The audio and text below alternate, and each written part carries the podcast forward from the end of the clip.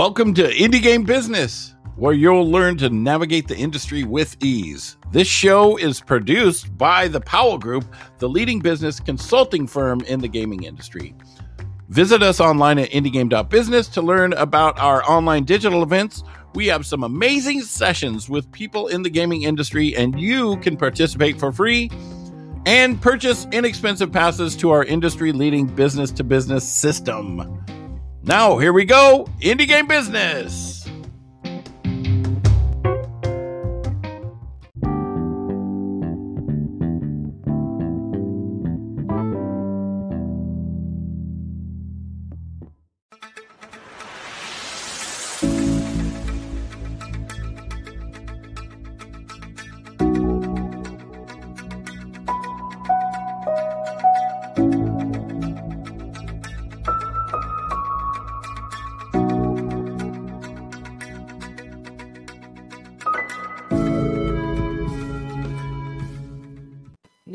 Everybody. My name is Indy, and the gentleman next to me over here, that's Mr. Jay Powell from the Powell Group Consulting. And welcome to another exciting, amazing, impactful episode of Indie Game Business. Today, we've got Brian Etheridge from Hello. Tripwire Interactive or Tripwire Interactive Tripwire Presents, which, by the way, is our new sponsor. So we would like to thank Tripwire Presents for sponsoring the Indie Game Business Show.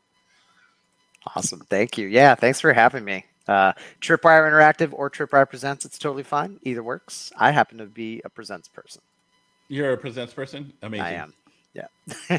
Oh, okay, I was having major technical difficulties there for a second because I could not figure out why everything was doubling, and it's because I had the YouTube page open. Anyway, yes, as you can tell, uh, we are still getting back in the swing of this stuff. Uh, but today, like, like Dan said, we have Brian from Tripwire, who is, and I'm not being paid to say this in any way, shape, and form, uh, one of the absolute best people and best companies in the entire world. So, And he plays Um, guitar, which is super cool. That's true. I'm We- still we bad at it, actually- but yes. we mentioned last week that we have we were going to be working with Tripwire. They have really come through for us and, and sponsored for several months, and there's going to be lots of cool stuff coming out of it. Um, and so, as a reward for that, this week when we didn't have a speaker lined up, Brian got the last minute notice of, "Hey, what are you doing tomorrow morning?" And here we are.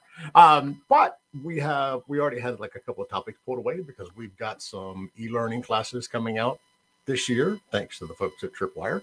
Uh, and what we're going to talk about today uh, is one of the ideas that we had. But before we do all that, Brian, kick us off Yep. by telling us how you got into the industry and walk us through your career up to this point. Oh, wow. Okay. Yeah. So, uh, oddly enough, I used to shrink wrap screensavers. That was actually how I got in the industry. So, I had a cousin who worked for a little studio out in uh, Thousand Oaks, California, called uh, uh, Sound Source Interactive. And uh, he was there doing like making screensavers. They did like an I Love Lucy screensaver. And they also did like Return of the Jedi and, and a bunch of others. And so I actually used to go over there after I got out of high school, and I would work in the in the um, in the shipping department, like with these these really cool folks. Um, there was like a dude that was like he looked like he was straight up in Nine Inch Nails, but like back before Nine Inch Nails was cool, and like they were making like keyboard sounds, and then they were also like developing like screensavers, and they started in games. And so I I took a job there. I used to shrink pack screensavers. I used to get to look at like um, source material that I had like my favorite thing was like there were these slides that said Revenge of the Jedi, and like back then I thought it was so cool that it said Revenge of the Jedi instead of Return of the Jedi um, that they used to use to make the screensavers. So um, I remember the the day that I was sitting there and we were chatting about something. This guy brought in Resident Evil, the first Resident Evil, and he was like, "Let's check out this intro scene." So I think it was probably that moment I figured out like, okay, I need to be in games. Um, I was still in high school, but uh, oh, can't hear me in Discord. Um, let me see if I can figure that out. Um, let me double check, make sure my settings are right. But um, fast forward a couple years, I decided that I was going to. Um, here, hopefully this is better.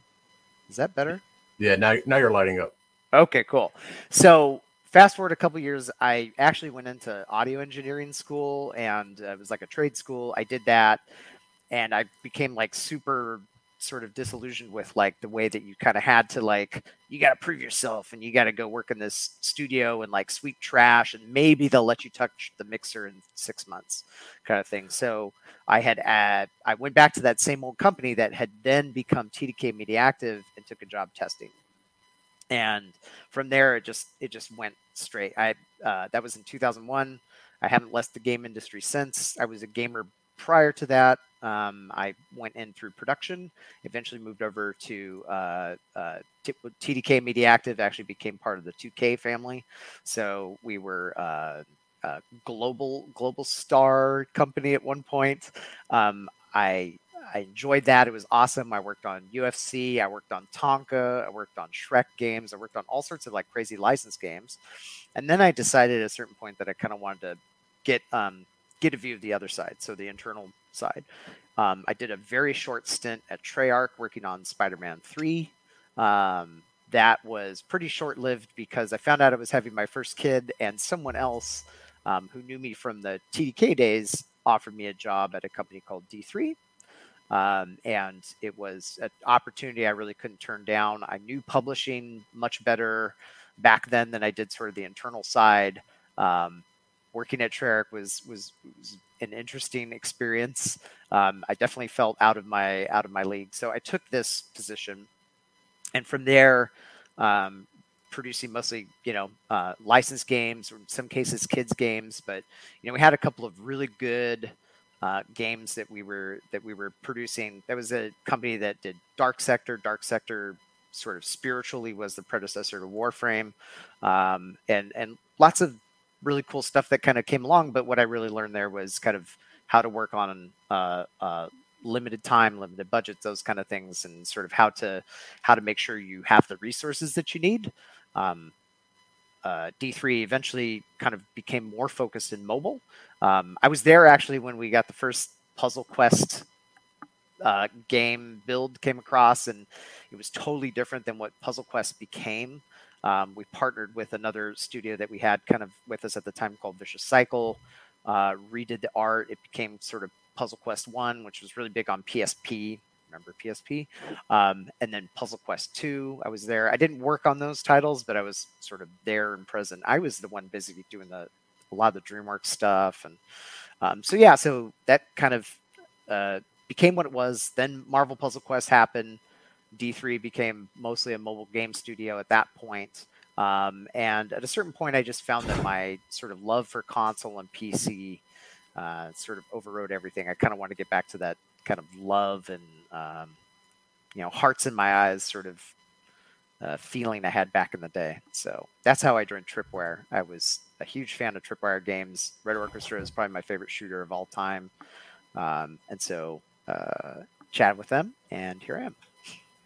So through, but you're the publishing director over at Tripwire, yeah. so obviously you see, you know, a lot of the situations come up that we're going to talk about today, and it's one yep. of the most asked questions that we get here on our side as well. Developers are going, should we do an early? Should we go early access, and yep. or should we just wait and do a full blown release? And so walk us through you know just to start the high level you know what types of things do you need to keep in mind when you're doing that? Because i mean there's effectively two versions of early access. There's the whole we've launched it just go to a wish list. And then there's the we've launched it and now you can pay for it and do all that sort of stuff. So from the from the top what are the core things that developers need to be thinking about when they're trying to figure out which route they're going to go yeah, I, I think first off to acknowledge like there's a very good reason to want to do early access, right? Um, a lot of people do it either as a means of sort of making sure that they have the funding to continue development, right? A lot of times they'll need that funding in order to be able to sort of move things along, pay people, keep the team together. That totally makes sense. So um, the first thing I would ask myself is like, hey, is that even a thing that you need? You know, if you have a publishing deal or if you have some alternate source of funding, um, you definitely want to be asking yourself, like, does early access make sense? Um, and and and what are the benefits going to be for us? So uh, another another common reason that you would want to do it, and this is again a totally valid reason, is um, it, it's coming from a very smart place of wanting to improve your game prior to launch by letting the community help guide your development, right? Telling you the things that they like, telling you the things that they don't like, and how to improve your game. Which I think that last point, you know, that that that might be tough. Like you're not you know, uh, getting that feedback, you need to weigh it very heavily. But so I, I think the first thing you need to weigh is like, do you have the funding? And if not, do you want to potentially risk damaging the launch of the game in order to get that funding now? And and are you actually going to be able to get the funding that you need to be able to sort of continue early access development through the whole launch? So um, first and foremost, what is your strategy for launch? That should be the first consideration. If you do have a, a publisher or are considering a publisher, I would really, really strongly encourage that if you are considering a publishing deal, reaching out, talking to your publisher first, um, and and and before you even put it out there, or even before you make a Steam page and try and generate, um, you know, likes and get your Discord rolling and all those sorts of things. Um, hey, publisher, like what do you think? Because it just may not fit with their marketing strategy.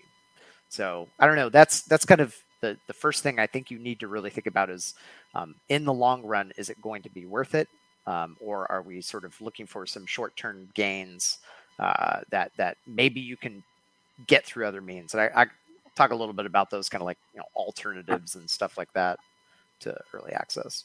All right, so real quick, dive. I have another question that I want to ask based on that, but the minute I ask this other question, we're going to go into a completely different tangent. So I'm holding it back. Go into a little more detail about how you can potentially damage your opportunities for deals by releasing something in early access. Sure. Yeah. I mean, not every publisher is going to feel the same way, right? Um, some of them may see it as a way to vet the concept or they might potentially put a gate in your agreement that says if you don't achieve something, you know, whatever a, a, a KPI by a certain time in early access, that you know basically the deal gets cut off. That that's a possibility, but um, for us at least, it it would count as sort of like a strike against the game in the sense that you've effectively taken away the publisher's ability and specifically the marketing team's ability to control the narrative. And so uh, when you uh, if you put a game out there in early access um, it, unless you have like a super skilled marketing team and you know exactly how you want to position the game you're taking away that ability to sort of uh, to to really noodle away or or sort of like build up the hype. Um, you know a well-crafted marketing plan like there are people right go to school and get master's degrees in this sort of thing. They know how to build up hype they know how to like sort of drip feed the content so that you're showing the right things and, and taking people who are interested on a journey um, and not losing their interest. You know, there's something like, I think, like a rule of three, you need to sort of engage with something probably at least three times and have a positive reaction before you decide you're going to sort of pony up your money and spend spend on it. And so a marketing team is going to help you develop the plan to sort of get that initial contact out there, um, sort of show what the game's potential is, and then show uh, show a path to building that up. I mean, how many times have you sort of looked and seen something and you're like, oh my god, yes, I love this game and I want that, and then you put your money down for it, and then the reality sort of doesn't live up to the hype. Um, Battlefield. You know. I mean, Battlefront. Um. So yeah. right. So. Yeah, I I am constantly telling people. It's like don't pre-order the game because you unless you just know it's just not. But then again, I turn around and do it anyway. um, so one of the main reasons, like you just said, of developers going and needing to go into early access where they're actually selling the product is because they need money in the short term. Yep. So if they don't want to do that, what are some of those alternative options that are out there to get a little more funding to get the demo a little further along so they can get a publisher in place? Yeah, sure. So I, I first thing I would say is if you're putting something out that's early access that is essentially a prototype, I, I would throw that up as a red flag. I feel like you're at that point you're definitely uh, I don't want to say setting yourself up for failure, but you're not putting your best foot forward, right? So um, I would not say that releasing an early access build as a means of trying to secure funding or showcase your game when it's at that early of a point is a good idea. Um, the um, obviously the alternatives, you know, looking for uh, funding or investing. Um, I'm going to sound like I'm trying to sell Tripwire Presents, which admittedly I am, but uh, you know, finding finding a good publisher is is a is a, a, great step to help find someone that can guide you through the right way to do it. In addition to giving you funding so that you can pay for your pay for your staff, right? And um, I can't tell you how many times we've uh, received or seen pitches where um, people have built it up to this level and now they've gotten it to this point and they can't continue to develop the title any further because they don't have that funding and they're considering early access but how much money is early access going to pull in? That is exclusively going to uh, depend on how far along your game is um, whether or not you've uh, got enough meat on the bone so to speak to allow it to continue to generate hype and generate and uh, pull in a player base all throughout the rest of the development.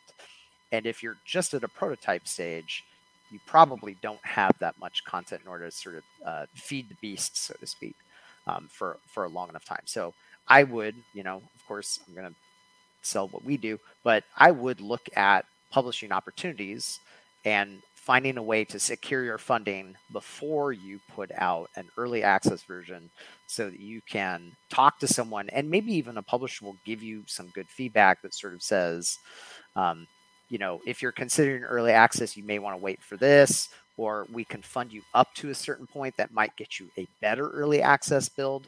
I don't think it's at all uncommon for publishers to look at funding through a vertical slice or maybe a, a much more final version or a more final version of the prototype or game. Um, and that might be a better option than just putting it out there and hoping that you get um, you know enough pickup to to to continue to fund the team.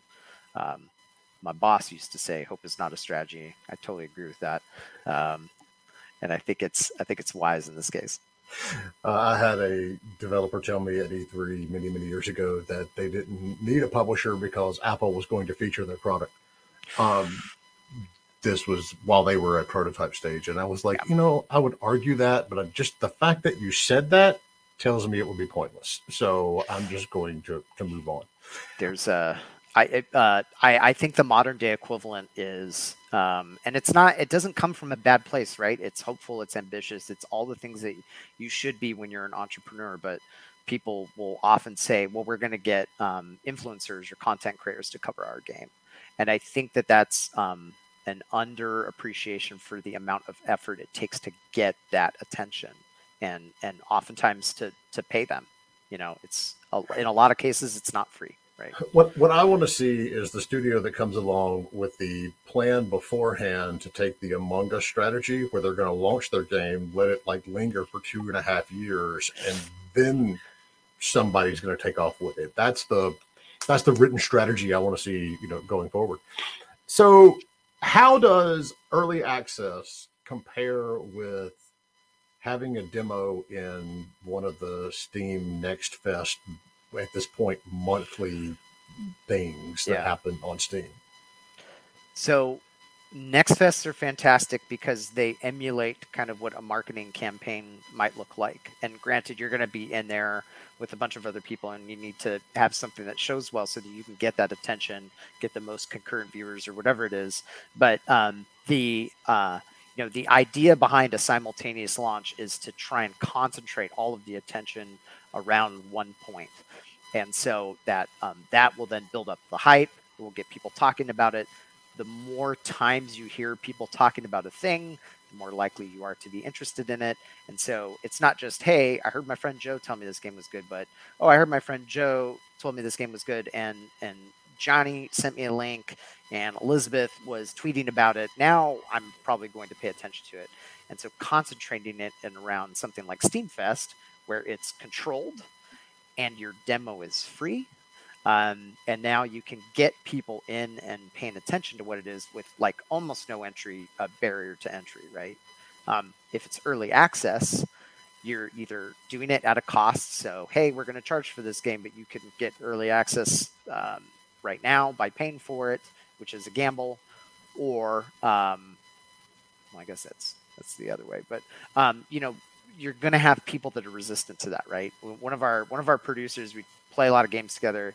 He refuses to pick up early access games, and I think it comes from a place of he wants to see the game the way it is when it's supposed to ship. And so obviously some developers have done early access insanely well. I would say games like Hell Let Loose or Valheim, um, Squad, like they've done really good jobs of putting out a, a very substantial game that can get attention and hold it. But um, especially if you're a single player game, you know, do you want to play maybe part of it? Probably not. You probably want to sit down and do the whole thing all at once, or you want those final presentation values to be there. So I think he does it and sort of says that from a place of I want to experience the game that the developers want to make, not the one that they need to put out now. Um, and so I think, yeah, uh, getting that attention in and around kind of a next fest, if you can get the invitation to be in one, I, I think that is a much better way to sort of garner attention. And also, like as a publisher, man, we we sit there glued. Like I just keep a window open where I'm just like scrolling through the next fest stuff and just watching what's coming up. Um, uh, we will look at early access stuff, but it's a lot easier, um, and uh, and and you can see what the fans' reactions are. Right? If it's in Next Fest, you can sit there and you can look at how many concurrents, and that's a good indicator of how much people care. I'm, I'm notoriously bad for doing the same thing, buying something in early access and then letting it sit there until it's done, and then I go play it. Um, so, how can early access be used as a tool for pitching to publishers? So, I I think there there is a way to do that. I think that it it must be that your game is kind of at a point where it can sustain itself at early access. So I think I thought about like, okay, well, you know, I wanted to say like, well, when is a good time to do an early access release? Well, as long as your publisher isn't opposed to the idea that early access sort of takes the narrative away from them, and maybe you've done a good job of putting that narrative out there yourself, and they're still interested, it could be a good tool if you can show um, we have interest, we have a visible roadmap.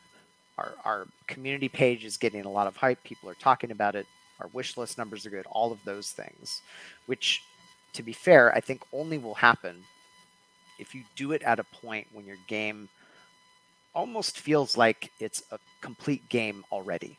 Um, and what do I mean by that? Um, I think probably my favorite example of that is Hell Let Loose. Um, I played that game a lot in early access. I love it. It's it did. Uh, if you told me when it first came out in early access that the game was done, I would have been like, "That's fine, cool. I love playing it. It's only got a couple maps, but I'm good. I don't need any more." And then it just kept getting better and better and better, and they kept adding more and more. So I think something you know like that, where the game, as it as it comes out in early access, could be perceived as kind of like, "Oh, it's it's good enough to be a game that stands on its own." You kind of have to be at that point. What I think you do see though is a lot of early access games where um, you know the hope and again it comes from a good place the hope is that you can get people to help you tweak and refine your game but the game isn't complete or the experience isn't there right the features aren't all there so you're selling you're not um, you're not putting a version of your game out there right your game is going to be a conglomeration of all of these different features the final looking visuals the vo etc and if one of those things is missing, it's not a great representation. Okay, maybe your VO isn't there, you're using voice to text or text to voice or something. That's fine, right? But if your game is a tower defense shooter, but your early access version really is only showcasing the shooter element and tower defense is going to come later, well, that's not your unique game, right? That is a shooter and it's not the thing that you want to make. So that is when I think it I think it's maybe a bad idea because number one, you're stripping the narrative away from the publisher who should have marketers that can do a really good job of that. And two, you're not putting your best foot forward. All right. So the difference is though, something like Hell Let Loose, that was not the developer putting that in early access though. That was Team 17 putting that in early Right. access. So you almost need to be able to have the same capabilities as a publisher, you know, before you're going to do it. Then because I mean that's like I mean, do you all use early access?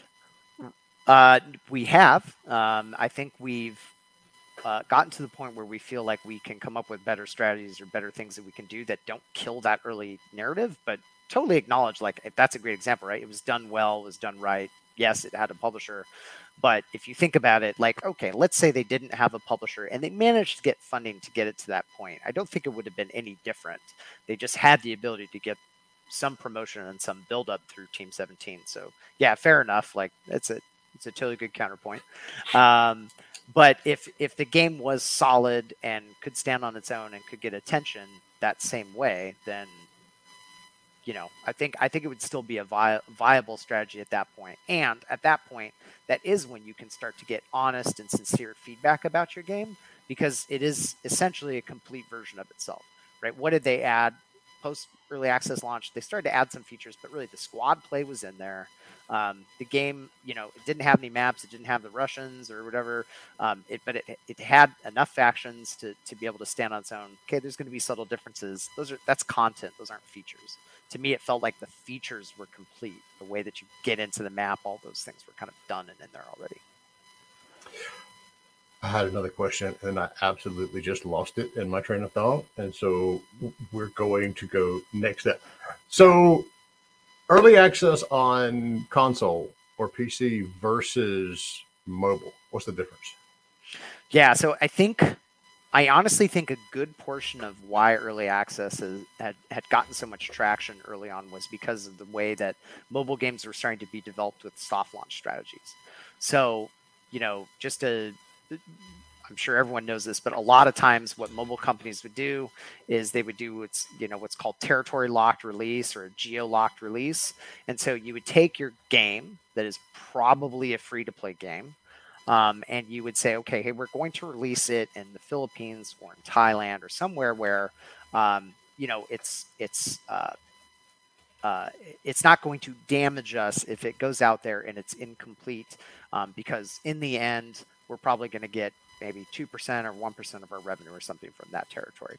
So you put it into a into a territory where you can get people to play it, um, but you don't uh, sort of threaten your main territories like uh, you know we want uh, Europe and you know North America.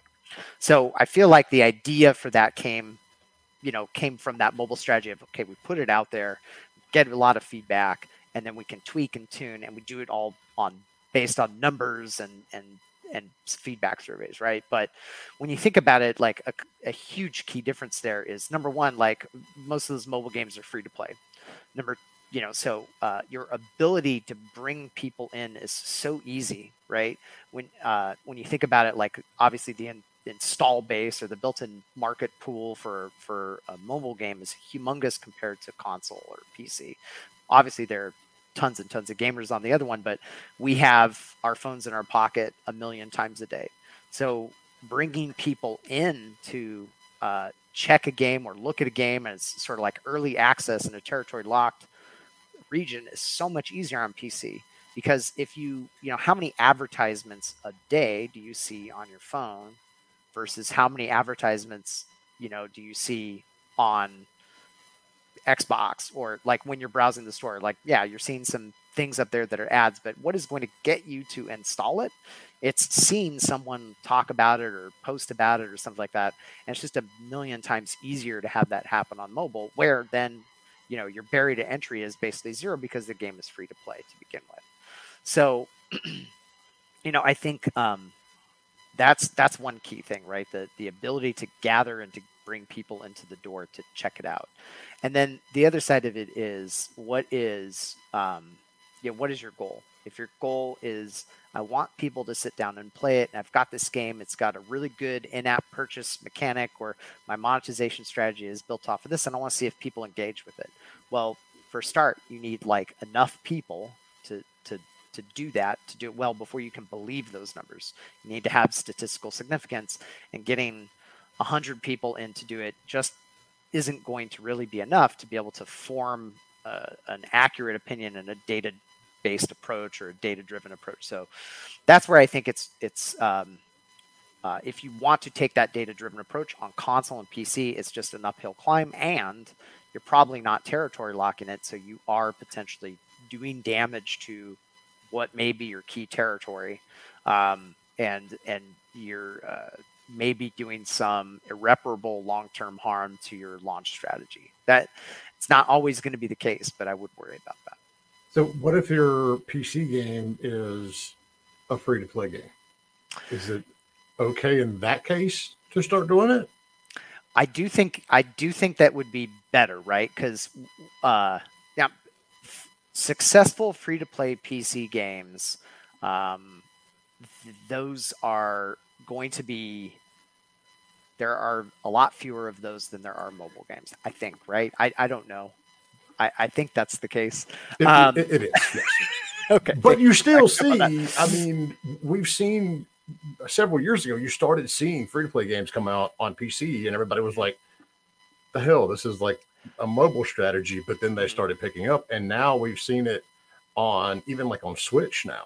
I mean, so right. free to play is still uh, it, it, it's a option on any platform but yes it is the, the percentages are drastically lower on Yeah, pc and right. console than they are yeah I, I mean off the top of my head i could probably name like 10 or 20 really successful mobile games that are barely scratching the surface of successful mobile games that are free to play out on the market whereas like on pc and console i can think of them and they're probably five to ten really big ones that take up the lion's share of all of the market right and and so i think um, the the one of the key things is a lot of people say well i'm going to go at this and i'm going to I'm going to release this game as a free to play game so that I can bring people into it. And uh, because I've seen Valorant do it, or I've seen some other game do it, or whatever. Um, and and when you when you do it that way, you have to remember, well, okay, so when when you bring it out, you have to have a constant influx of people. The business of free to play is very much a you know you're looking at a curve you've tuned your retention you know that if i bring 100 people in by day seven i'm going to have 20 left and they're going to monetize at uh, 2% of them per day are going to make purchases and the average purchase value is going to be x like it's a math game right and so unless you can have that constant influx of people and unless you've looked at and you know what your stats are at that point you should not be investing in people. You should not be buying users or doing user acquisition or spending money on you know influencer marketing or anything like that. So i would just say you know a lot of people come into it with okay i've seen i've seen success successful free to play titles on pc um, and i'm going to do it that way but don't know um, like they don't have a monetization data uh, designer or a data scientist or someone who who can sit down and show like what the what the numbers need to be in order for you to be making money. And if you do and at that point you know that your retention rate at day one is you know insanely high and you know your average revenue per user is going to be 50 cents uh, and you know you have all these things sort of figured out and you've compensated for your server costs et cetera if you do then maybe it is a totally valid approach. But i think most people come into it looking at what other games have done and think okay i'm going to do it that way but they maybe don't quite know how much effort it takes and how much money is spent on acquiring those users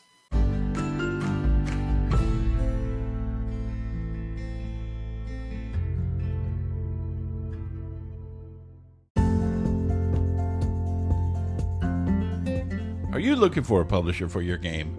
Well, we have something special just for you. It's the most comprehensive listing of PC, console, and mobile publishers in the industry. Over 700 companies sorted by platform with links to their websites. You can get the list at www.powellgroupconsulting.com slash publisher dash list.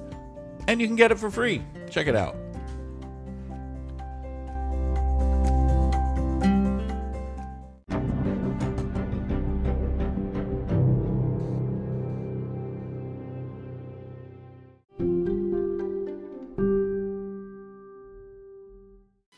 Stupid amounts.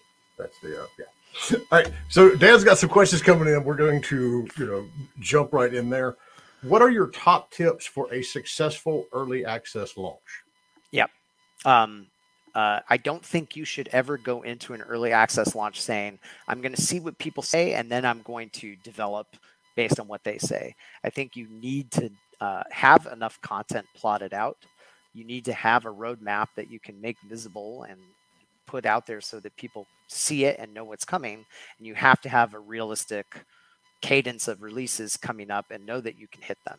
So I think you need to um, have the uh, the sort of foresight and planning ability to say, okay, hey, we're hitting early access here.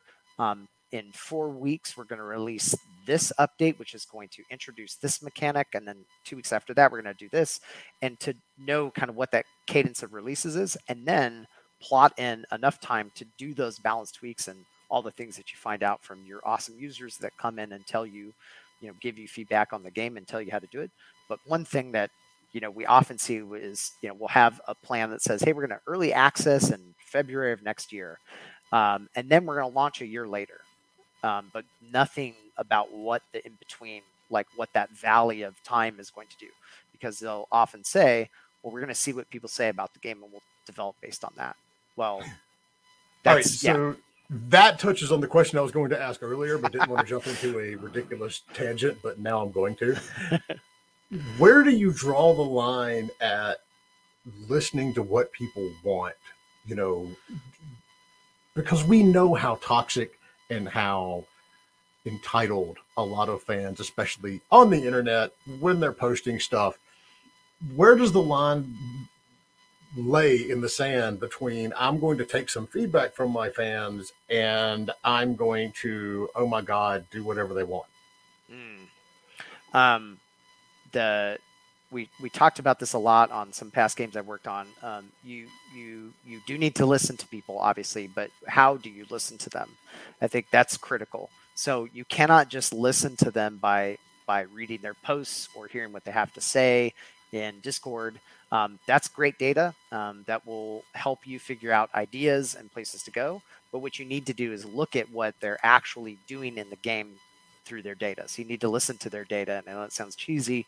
It's probably a given, but um, one of the things that um, I'll give you an example in a past title I worked on, we had to, um, we made a decision to tweak a certain value that would make it so that you needed um, more of a thing in order to increase the level and progress through the game.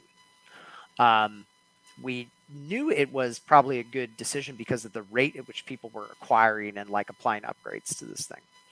So we talked about it, announced it, and people freaked out, said, That's baloney. You're just asking for more money when in reality it wasn't really trying to get us money. It was trying to make their um, their sort of uh, engagement chunks shorter so that they could play kind of play more often, which, yes, of course, everything is always tuned towards sort of generating revenue, but um, it wasn't a malicious, like, ah, we're going to charge from charge more for this. And this was not a tripwire, by the way.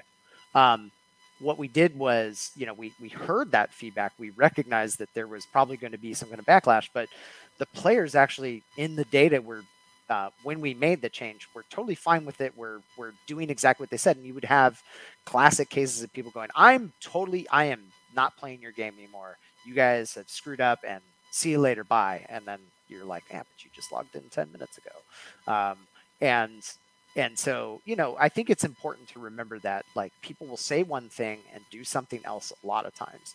And so while you do need to listen to and hear your fans, and absolutely you should take everything that they say into consideration, um, you need to look at the data and you need to see kind of what it is they're actually doing um, with their actions as opposed to just with their words. I have some favorite AAA examples of that. One on the topic of people saying one thing and doing another. The notorious uh, Call of Duty boycott group on Steam a couple of years ago, who they were not going to buy any more Call of Duty games because something. And then the day that it launched, you could go into that group and there were just a shit ton of them playing, you know, the next Call of Duty game. The other two are famous for uh, multiple reasons, but Fallout 76 and No Man's Sky. Yep. And I talk about these two a lot. If you had listened to the press and listened to the Discord and listened to Twitter on either one of those games when it came out, there was no way in hell you would imagine they are still kicking alive today. Yep. But Bethesda and the folks over at uh, God, who's the No Man's Sky people? I cannot. I can't remember off the top of my head either. I love that game. I can't remember. Sean and his team. I'll say that they yes, they did listen and they did see all the feedback, but they also looked at the data. Yep. And if the data coming in from these games had complete yes, hello games. Thank you, Gamer Composer. Thank you. Um, if the data had coming in had matched what you were seeing in the community in the press or on Twitter, no, they would have killed it. It would have been horrible. But obviously it didn't. You know, they were looking at that data. So when you know you're looking at this from the outside either as another developer or as a you know consumer and you're like well everybody said that game sucked. Why is it still around? Well it obviously didn't suck bad enough for it to not to make money because that's why it's still around. Um all right dad you had an, another one popping up. Yes. Is there a genre of games that work best for early access in terms of sales Ooh. And the counter is there some that we would say do do not the bad examples of genres for early access? Oh man, um, that's a really good one, and I, off the top of my head, I think I would say I can tell you maybe things that don't work, and I can tell you what I think. Uh, what what one of the ones that I think is is kind of dangerous is anything that is a multiplayer only title. And I know I just talked about some that were really successful, like Hell Let Loose. But one thing I would say is a multiplayer only title when your game is relying on a player base to come in to stick around to provide gameplay. So, you know, if you're playing by yourself, the game is no fun. Um, that's a that's a dangerous title, I would say, to do early access, and that's where I think a lot of the alternatives can come in and can be really helpful. Um, ones that I think do well, um, you know, I've seen, uh, um, what I would say is like a lot of a lot of platforms or a lot of story based games where you can do it sort of episodically. And maybe what you're giving is people a view of what what looks like a final slice of the game but it's a small portion of it. To me those seem like ones where it can be beneficial because as a player you're coming in you're seeing that final quality or final ish level quality. Maybe it's a little bit buggy but you are not going to be frustrated by the content you're actually going to be wanting more and asking for more and talking about how well things have gone. Like to me, that would be a good candidate for something that's early access. Um, again, like something where if it's a it's a live game or it's a multiplayer only game and it relies on sort of content to be coming down the down the pike to sort of sustain it. So there's more maps or there's more weapons or or whatever it is. Those would be scary ones if you did not have that plotted out, planned out well in advance. So, what about the? I don't want to say it's a trend because I haven't seen it that much, but I've seen it enough for it to pop on my radar. Mm-hmm. We're having a separate Steam page for a demo than you do for the actual game. It's it's one that I wonder about myself, and I haven't quite figured it out. Um, the other thing that I noticed, and you probably have seen this too, is hey, there's a guy streaming on the Steam page on the live stream, and that guy was streaming last night at 2 a.m., and now I'm seeing it spinning. I think people have just sort of learned. Um, there's probably some, uh, you know, like it used to be like an Apple, right, on the Apple page. Oh, well, the way you get visibility is by putting keywords from popular titles up in your game, even if they don't relate to what your game is.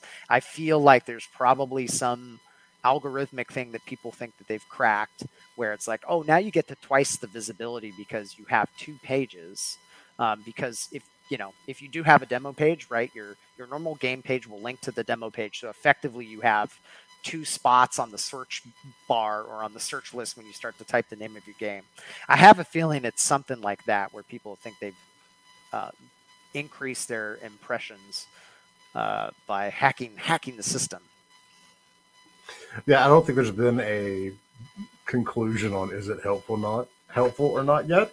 Yeah, but I, I was just curious. All right, Dan, who's next? oh, okay. Are there ways to launch an early access in specific countries or storefronts on PC like people do soft launches on mobile? So I've never done this, but I do think it's possible. So uh, I've only been at Tripwire for just under two years now, so I don't think we've ever tried this, but I do believe you can. So I know for a fact that you can restrict regions, but I think that because of the way Valve sort of controls the release of titles and wants you to sort of like go through the release process, you probably get flagged for that. Um, so we don't. I don't know if it's uh, likely or good, uh, a good way to do it. Um, but to be fair, like I, I don't know off the top of my head. Um, you could yeah. Yeah, it would be even if it wasn't Steam. I think that would be something interesting to look into. Maybe if it was a smaller. Well, I mean, okay. So in some sense, you see it with with uh with itch.io. Yep. You know, developers that launch. So is there a downside from from your end on the publishing end when you're looking at a game? If they're not in early access and selling something on Steam, but the game is on itch. How does that factor in? It's a good one. I, we get a lot of those where you know they'll they'll talk about what their game is doing. They'll show that they've got X number of people that have played it on itch. Um, I I think it's to me it seems like obviously those are not mutually exclusive, right? People that are on Steam are on itch, but they seem separate enough to me um, to not be damaging. Um, I think um, that's that's maybe naive. I'll I'll say that from my perspective. Um, I don't know what the data is, but it does. I mean, it does factor in, right? Anything, anything that we look at, and I wouldn't say, I don't want to sound harsh about this, but if there already is information out in the public, it does set kind of a, a it does almost seem like okay well that's one strike. Um, it's not always going to be the case. Like we need to dig into it but it is something that we look at and sort of i would say have a gut reaction that okay well now they've sort of set the tone or set the narrative or put out their their uh, their thing or maybe they've show showcased their their big thing that's going to make the game different and now we can't use that. It does seem uh, it is a negative to us it doesn't mean that always we're going to sort of look at it and be like, oh, no, no, no, no, that's no good. Obviously, Deceive Inc. was um, out there and, and present as a lumberyard title and up on Steam and had a Steam page for, gosh, over two years, I believe. Um, uh, and it didn't dissuade us. So that's, uh, it's not a hard, fast rule. It just is something where you look at it and you're like, okay, well, I wish we could have, I wish we could have rolled it out like this instead. Um, Deceive had a fantastic mechanic to begin with it was showcased in a brilliant way. Um, the the the quality of the assets that the Sweet Bandits folks had put out there to begin with was fantastic. So that was a case where okay, they did not do harm to the potential of it. Um, they they've actually done a really good job of sort of putting their best foot forward, and you know they they come from a, a, a long line of sort of studio veterans, so they they knew what they were doing. I mean, I'll say from from my side, if you were going to soft launch a PC title, itch is where I would do it.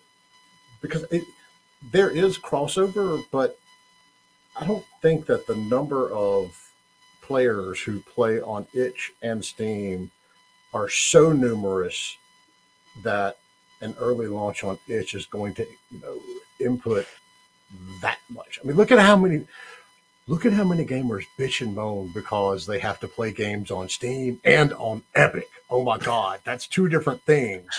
And that's part of the reason I was like, yeah, you know, I don't, I know there's crossover, but I think if you were gonna do a soft launch somewhere, that would be the place I would shoot for.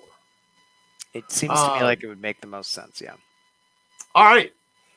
Uh, it seems this is from Discord. All these things are coming in from Discord, by the way. So if you've got a question, you can pop it in chat here on Twitch or YouTube or Facebook or LinkedIn, wherever you're watching us. Or if you're on the Discord, you can pop it into the podcast questions channel, uh, and Dan will grab it and pull it over. Um, all right, wait, I lost my question. Dan, wait, there we go. All right. it seems that many publishers are kind of scared of early access. Reviews tend to be lower than when you have a complete game. Do you think that perspective could change? Um, we, I admit, are a little scared.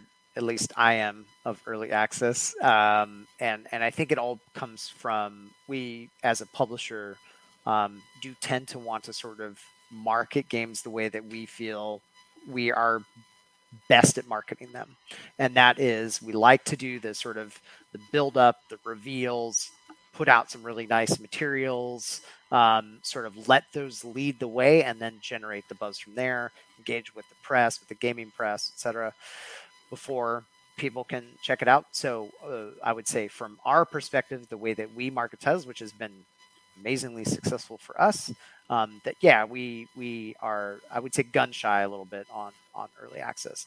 Will it change? Um, I think there are definitely obviously we talked about a couple of cases where people have done early access and been extremely successful. So I I, I don't think there's a one size fits all answer for that. I don't think that um, I think it's going to be on a title by title basis, is what I guess I should say, not based on what the publisher is or does. There are going to be smaller indie publishers that, um, you know, maybe they really welcome that and they really want to see, okay, how many Discord users have you gotten? What's your community look like? What have you built it up to? And that might be um, kind of the thing that they're most interested in and what they want to see. And if getting your game out there via early access and getting some decent reviews is the way to do it, then that probably will sit really well with those publishers. Um, and and more power to them. That's awesome. Um, as far as the reviews go, um, I mean they're um, yeah, that's uh, that is one thing, right? Like when you do early access, um, you, you are you are sort of opening it up to the public and saying, "All right, check it out." Like one thing I would say is like there are a lot of good alternatives where you don't need to worry as much about the backlash from, "Hey, I put something out and we had bugs or it crashed a lot and we we didn't have we didn't realize that we were going to have people joining from this country and our servers weren't set up correctly and man, they just had a really crummy experience." Um, you know, if you're looking at um, PC, um, obviously you can either start to form and do your own sort of like friends and family or closed ba- uh, closed alphas where you can try and engage people through your discord or through social media posts and stuff like that and try and t- keep it tight and contained um, you can try and do it through external companies. There are great companies like um, I think we worked a lot with, like Lionbridge um, is a really good company that can help you do some early testing. Um, we've worked with a company called DAQA, DAQA, and um, they are really good at being able to sort of uh, source people that can give you good and honest feedback. Um, and they're all under NDA, right? So you do it in a sort of a closed environment where you can get you know upwards of hundreds of people if that's really what you want and if you have the budget for it you can get that feedback without um, sort of spoiling spoiling your big reveal. So on the flip so and if, if, you're out there listening and you're like which side of this are you on jay? Because you keep making points i'm not on either side. It's my job to argue with everybody. Um, one of the things that i have noticed in the green light meetings that we have internally with our our scouting clients is if they look at something that's in early access and they will immediately go to the reviews. And even if the reviews are all positive or very positive, they'll be like, well, it only has like 12 reviews. So obviously it's not doing very well. And I have to pull back and go, but they're looking for a publisher because they don't know how to market the game. And that's what they need help doing. So, I mean, as a developer, you need to keep in the back of your mind that through no fault of your own, other than the fact that you launched in early access, the number of reviews that you have is going to impact the perception that a lot of these a, a lot of publishers will will look into. And I spend a lot of green light meeting time going. of course, they have a low number of people. They don't know how to market their game. Um, all right, uh, Dan, next one. Ooh if we're going to do early access, should we release the game at the same price or do a discount? Um, I feel like the thing that I've seen that has worked and done well is if you do an early access, that you do provide a discount.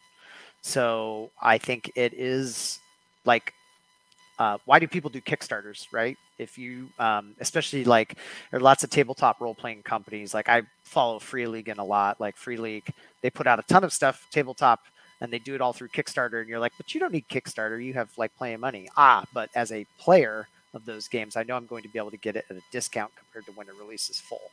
And so that is a sales point that I find I will often buy a game early access because it's at a discount. And so it's sort of like puts me over the edge and flips me over into or converts me um, um, really makes me want to um, you know take the plunge take the dive on that one so i think it's a good strategy you know i think you know five or ten dollars discount seems reasonable depending on what your price point is um, so i do think it's a good idea one of my mentors many years ago told me, and I have stuck with this ever since you can always lower the price of your game, but you can't go back and raise it. And so it's not raising it to go from here's a discount to here's what the price is.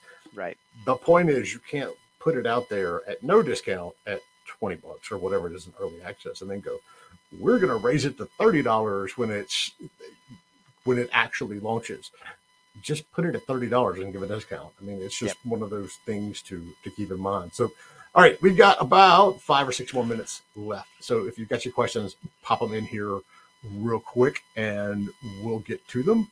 Um, the next, I'm getting notes on the back side. The next question is the biggie that everyone wants to know. Is this the one that everyone wants to know, Dan? Yes, yes, I'm getting nods. Is there any evidence for an early access game that is still trying to find its audience? I've gotten some interest from influencers, but I really need to build a community. Mm. Um, the first thing I would ask is, what is your budget? And I know that's an unfortunate thing to ask because I think probably 99% of the time people are going to say, I'm doing this on my own. I don't have the budget for that. And that is totally understandable. So let's assume that you're talking about, I need I need to uh, put this out there and I need to get this done for free. Um, some of the strongest um, examples I would see, uh, I have seen, is doing it through social media and starting with sort of starting to build your community up through, um, you know, Twitter, through t- tweets, through GIFs. Um, there's a game that we were following for a long time called Project Cato that's had some fantastic um, material come out there um, on Twitter in the forms of GIFs, and we've been uh, very interestedly chatting with them, and we love uh, everything they're doing. They've done a really good job of garnering interest by showing high quality content in a very limited capacity on social media. So you see a snippet and it looks awesome. It's something that you want to play. Um, obviously, the the point of social media is like K factor and and virality, right? So you want to put something out there that will get more people to talk about it, not just the people that are already paying attention to it. So if if that's what you're talking about, I think all of the most common ways to do it for free is start your Discord community, start to build build that up. Um, you know, uh, push out whatever you can that looks really good and will get interest for uh, through social media. I would say, um, I personally you know, as as someone who looks at that stuff and kind of looks at it, I don't feel particularly intrigued when I see here's a T pose of a model I'm working on that could essentially be kind of like a Unreal Store asset or something like that. Um, so I would say that's probably not the kind of content you want to put out there and be showing. Um, start up all of your avenues, right? Get your Instagram, get your TikTok, get all of those things going, and have them all funnel into your Discords where people can get updates and hear you. Um, I, I, I think that's really the only way. Now, if you do have a budget, you're talking about it. That's that begets that gets a little more complicated. You got to figure out kind of like where do you want to spend your money, um, and what is your marketing capacity? Like, do you have a marketer or a social media person on on board that can help you run, let's say, I'll say Facebook ads, even though I think that's like getting kind of old school now. Um, but running Facebook ads and generating that um, that positivity is a great place to start there. All right, we've got two questions that have come in, but we've already covered them. So, Lee, go back and watch the early side, early part of the show, and it'll be live. You know how this works. You've done this before. Go back and watch the early part because that's what we talked about very early. And Genevieve on discount uh, Discord, same. We, we talked about the, the demos being damaging as early access and getting a publisher whether they are whether or not had some points very very early on. Uh, and Bitmap Joe says, I remember buying Killing Floor 2 early access. It was an amazing launch with almost no bugs, and we did not pay anyone to say that. that was thank you, uh, Joe. All right, so you know, if you do have stuff hanging over, Brian's on the Discord. He's going to be around. He'll he'll be able to answer questions. I got to remember to give him the handy dandy, you know, guest of the show role so you all know who he is. There we go. Good and set. Um, oh, he's got one. I know. I just did it. Like Oh. literally. While it was the um so one, Brian, thank you so much. Not only for being here and answering a lot of Yeah. these questions, but for the support and trust. And I know I have thanked y'all like a hundred times, but it really means a lot to us. The things that you are going to be empowering us to do at Indie Game Business. Uh, and the first of which, folks, uh, tickets are on sale September 21st and 22nd.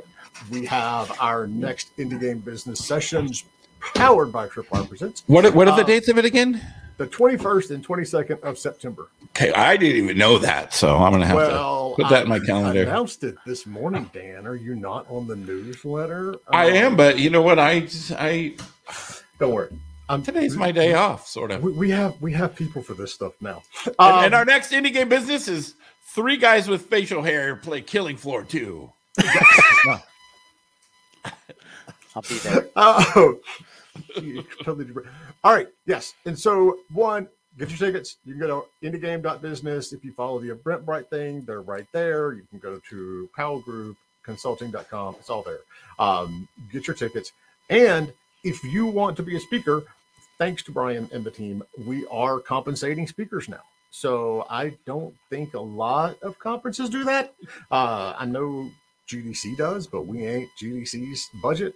But uh, individual speakers will be paid $200 per session. And if you have a panel of three or more, uh, we're basically going to give you a, a pool of 500 bucks to fight over. Um, but submit those on. There's a submission link right there on our uh, on our homepage or uh, on the Indie Game business page. Uh, and then we also, you know, my other big thing this week is we have a link tree account now. So people can link tree us. It's on all of our social medias.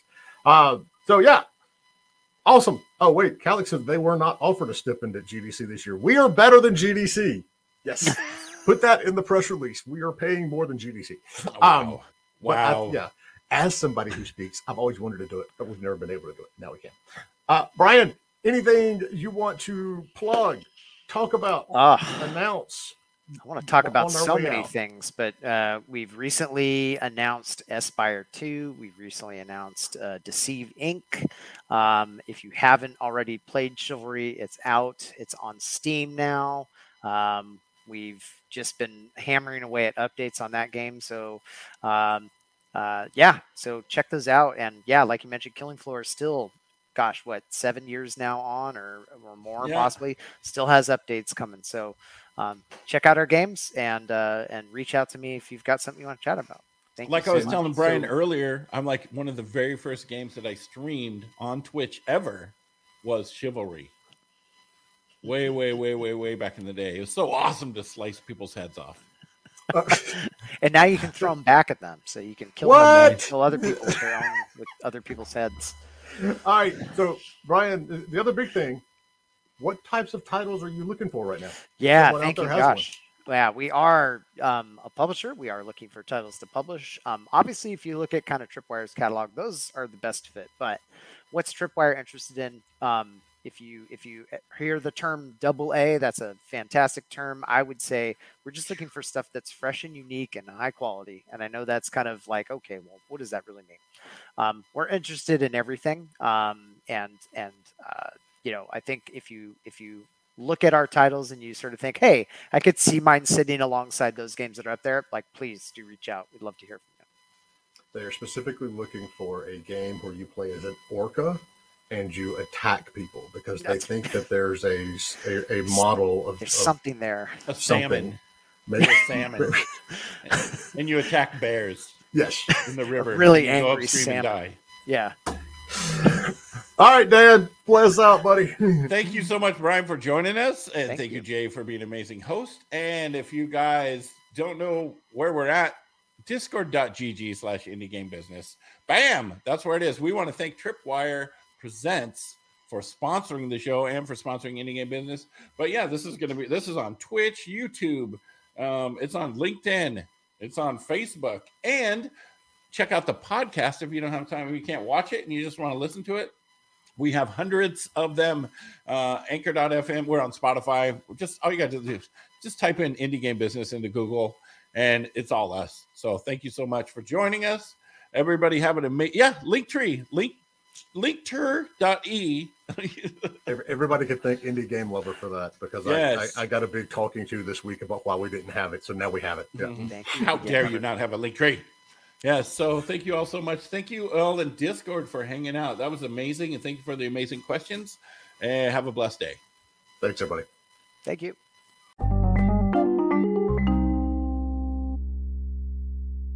Thanks for listening to Indie Game Business. You can learn more about the show and our online business networking events at indiegame.business.